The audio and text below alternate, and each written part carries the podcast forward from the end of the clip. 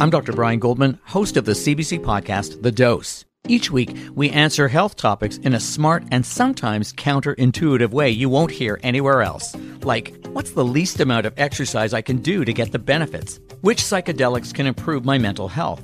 And how can I check for cancer if I don't have a family doctor? Top experts help me bring you what you need to know in plain language in about 20 minutes. Find the dose on the CBC Listen app or wherever you get your podcasts. This is a CBC podcast. Hi, I'm Paul Hunter, sitting in for Ian Hanomansing. Welcome to Cross Country Spotlight, highlights from Checkup's live show on Sunday. And today, that means you're about to hear our Ask Me Anything on the Donald Trump indictments.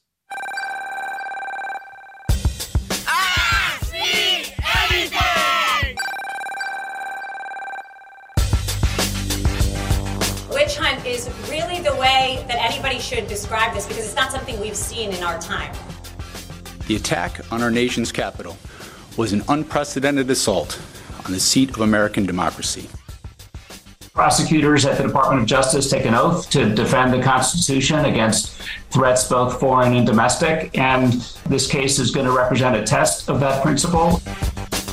A former U.S. president facing criminal charges not too long ago, that would have seemed unimaginable. But this is already the third time this year we've seen Donald Trump make that very public trip into a courtroom to enter a plea. This time, he's accused of trying to overturn the 2020 election results. He pleaded not guilty on Thursday, and he pleaded not guilty in two other indictments filed earlier this year. But analysts agree that the charges this week might be the most serious, and they're the only ones that tie back to the aftermath of that election three years ago, the one Trump lost but said he won.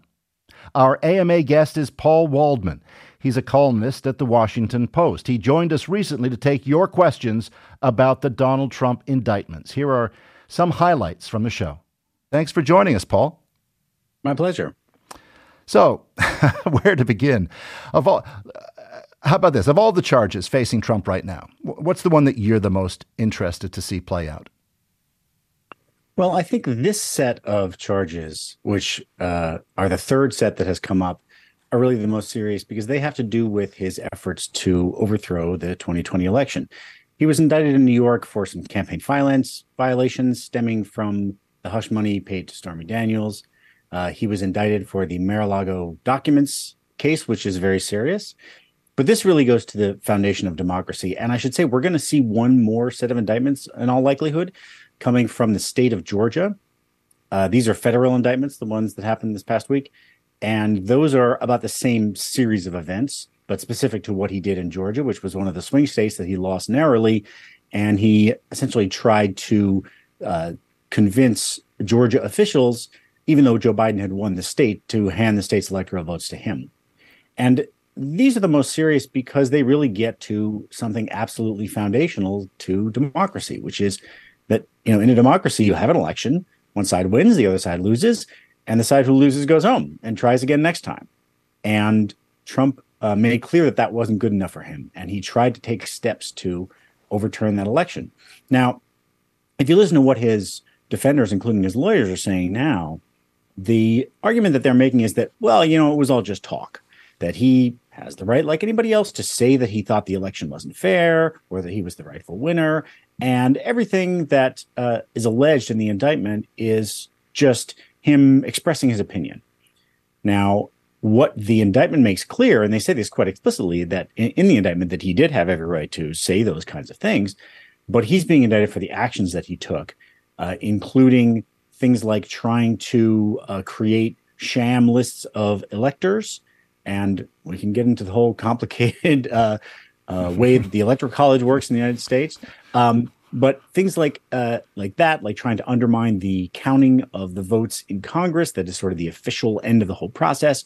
So he's being indicted for the actions that he took, which were an attempt to overturn a lawful election. So that's really the most important of all of these. Now, it's possible that he could be convicted uh, in in the other cases, even in theory, given prison time, although that's pretty unlikely.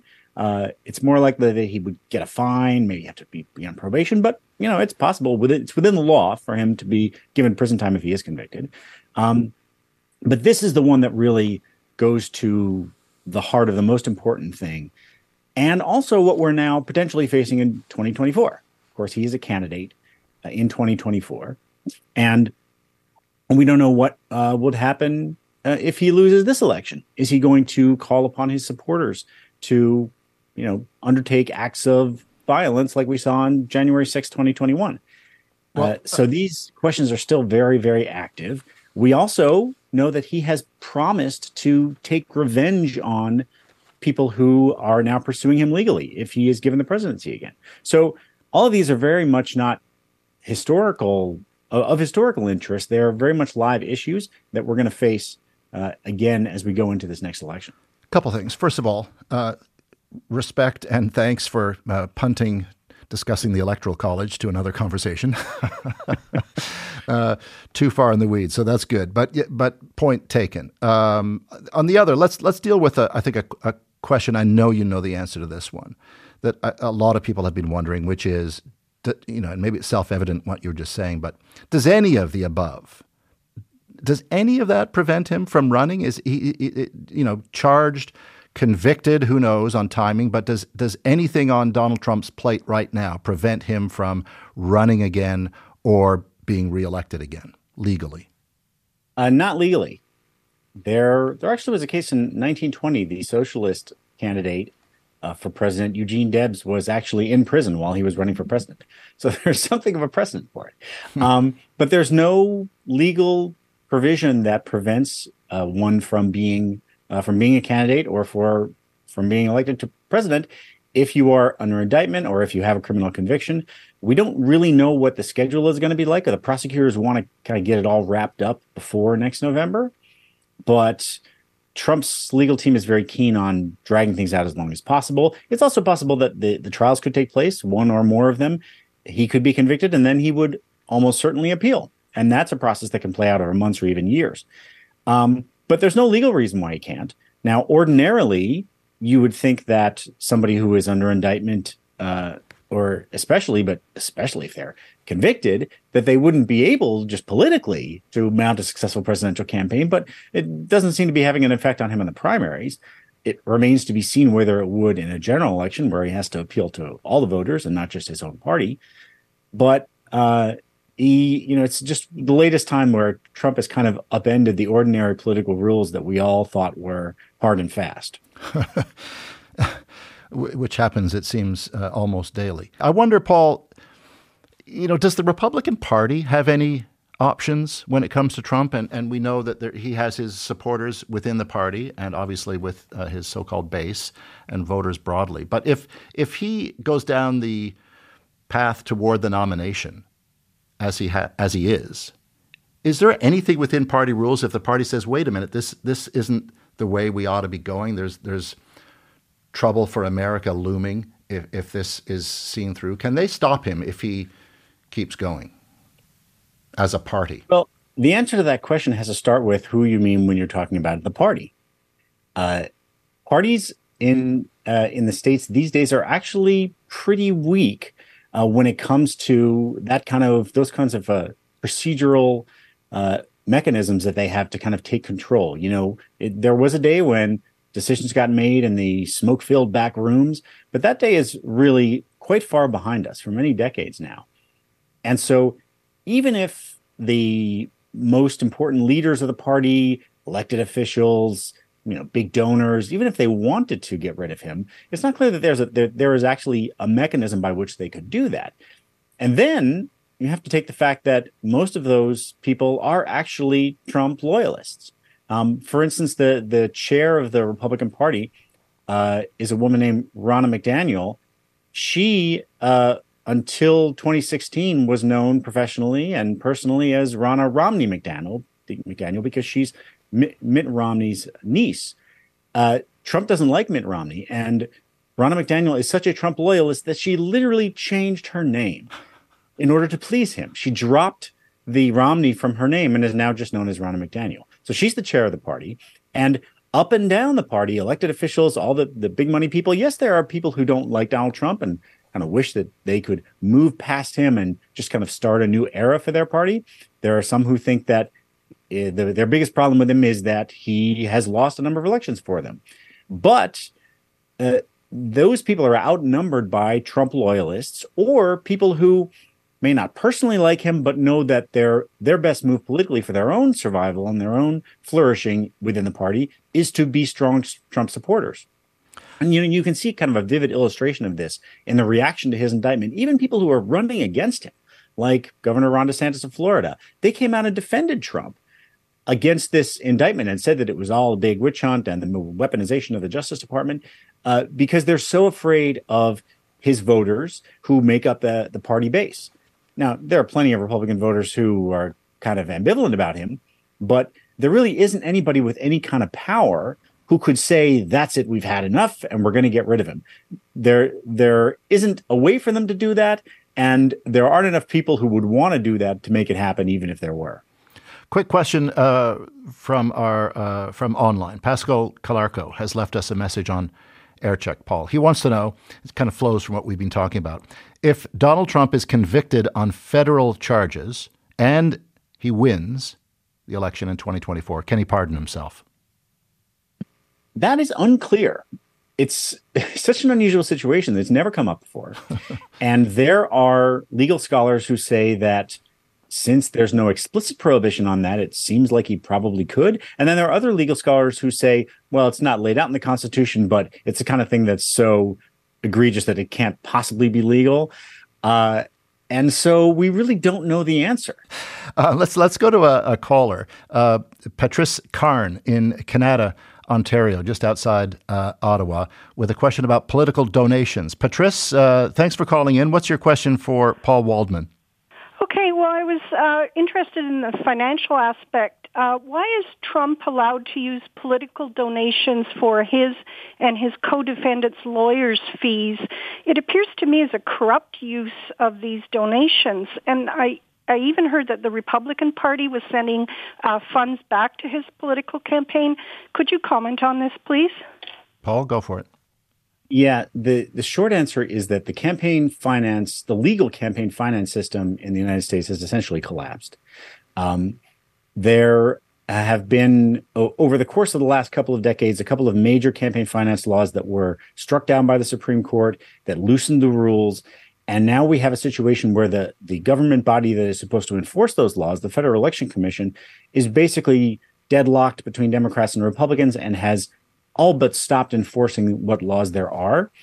And every election cycle, we get kind of new iterations where there is some new sort of form of you get political action committees, PACs, and then you get super PACs, and then you get leadership PACs, and they uh, the rules the the rules just don't seem to apply and with each passing year, there the lawyers find more and more loopholes that they can exploit in more and more dramatic ways. So now you have these organizations that are supposed to be independent of the candidate but are supporting the candidate, and it turns out they're not really independent. They're by law not supposed to coordinate their activities, but in fact they do, and they're passing money back and forth, and the same consultants are working for both of them. And um, before Trump came along, the idea that political political donations would be used for legal fees was something that uh, it uh, was people found just uh, kind of ridiculous or abhorrent. And it turns out that his donors are perfectly happy to give money to him so he can, despite the fact that he's supposedly a billionaire, uh, use it to, to, pay his own legal bills. And then they started paying other people's legal bills. And it just sort of it it snowballs every time to the point where we're in this kind of wild west where there really are no relevant campaign rules anymore. Uh, and whatever whatever you want to do, basically, there's a way to get around whatever rules that still exist. Um, and so, you know, we have limits on how much a person can donate to a candidate that are a few thousand dollars, but you can easily donate to the candidate's affiliated super PAC and give as much as you want. Thank you, Patrice. Okay. Thank you. Okay, bye bye. Uh, we're going to go to uh, Karen Fontaine, I think, in in uh, in Jasper, uh, and I'm going to Karen, forgive me. I'm going to uh, suggest that your question is the kind of question that a lot of people uh, have been wondering lately. Why don't you uh, pose it directly for our guest?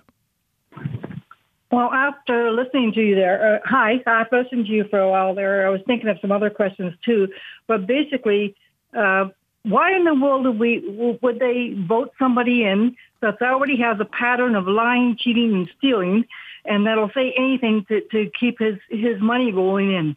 Those people that are donating to him, he, they think that he's going to give them, he's going to support them. He's not. He's just going to use them. He's, he has a habit and pattern of that for many years. His own niece has written about that. His sister is a, a high-end uh, lawyer or even higher than that, and she even said that he was like that. So it's ingrained in his personality, and that can't be changed. And so yet the, the, I am shocked on some social sites, people are willing to vote for him again. And I go, are you kidding me? If that was our, our prime minister, we'd have him out in five seconds there. Paul, is kind of the great unanswerable or very hard to answer question that's been around for a good long time now. But his support continues despite everything. He's neck and neck in, in, in a poll out now with Joe Biden if, if there were to be an election. Yes. How do you explain and I think that? the caller is right that Canadians who are much more sensible than Americans would probably not tolerate this sort of thing. Um, but Trump really uh, succeeded in creating kind of an uh, an alternate world in which his most ardent supporters live, um, where they get all their information from kind of pre-approved sources, things like Fox News and conservative talk radio, and he's also convinced them that anything that any kind of information that they don't like or that reflects poorly on him is by definition false and that therefore they can discount all that stuff. And he also did a lot of a lot of other things that i think are uh, where you can kind of see the logic at work and once you accept it it gives him a kind of moral immunity so uh, for instance you know we had this dramatic thing that happened in 2016 with the release of the access hollywood tape where he was on tape bragging about his ability to sexually assault women with impunity. And two dozen different women came forward publicly to say that he had assaulted them. And how did he respond to that? He responded to it by going after Bill Clinton. And you would think, well, what does that matter? Why would that make a difference to what he did or didn't do? But he was creating a world in which he wasn't trying to say, I'm innocent. He was trying to say, everybody is guilty. And so therefore it doesn't matter that I'm guilty. And I think financially some of the same things are happening. You know, all this criticism of Hunter Biden, the, the president's son, what does it matter? It doesn't really matter, but it creates a world in which everybody's corrupt and all that matters is whether the people on your side are the ones in power. Trump doesn't say, or doesn't say in any way that anyone would actually believe him, that he's trying to create a system that's full of integrity and, you know, where uh, principle reigns. No, he's just trying to say our side has to take power so we can punish our enemies. And we're in a very polarized time. And uh, you have a situation where a lot of people uh, within the Republican Party, people on the right, believe that the only thing that matters is fighting the left and fighting the kind of social change that they don't like and fighting the people that they hate. And you know, we saw this with the, with the real kind of core of Trump support, which is evangelical voters. People thought, oh well, you know, he's somebody who obviously doesn't is not very devout. Uh, he's you know had all these multiple divorces and women and and children with all these different women. There's nothing about him that conservative Christians would really find appealing. And it turns out that they found him more appealing than anybody else did because they wanted somebody who would fight their enemies on their behalf. And they didn't care if he was corrupt, if he was fighting against the things that they that they hate about modern uh, society and the kind of social change we have and he was fighting against the people that they loathe, that that would make him their champion. And that's what happened. And so I think for many, many people, they see an indictment like this one and they say, I don't even have to see what the details are. It's all him being persecuted and uh, it doesn't matter because he's on my side. And that's how he tells them every time something like this happens. He comes out and says, Oh, I'm being indicted for you. And what exactly he did, what he's being accused of doing, doesn't really matter they believe that that he is being indicted for them they're all on the same side against their enemies and it's a fight to the death a civilizational struggle and the only way you can win is to have trump be your champion that was a portion of Cross Country Checkup's AMA with Paul Waldman on the Donald Trump indictments. He's a columnist with the Washington Post. If you'd like to listen to yesterday's full two hour edition of Cross Country Checkup, you can find it by downloading or streaming the podcast at cbc.ca slash checkup or at the CBC Listen app. And if you want to share comments or appear on the show, go to cbc.ca slash aircheck. I'm Paul Hunter. Thanks for listening. The next live edition of Checkup airs on CBC Radio 1 and CBC News Network next Sunday.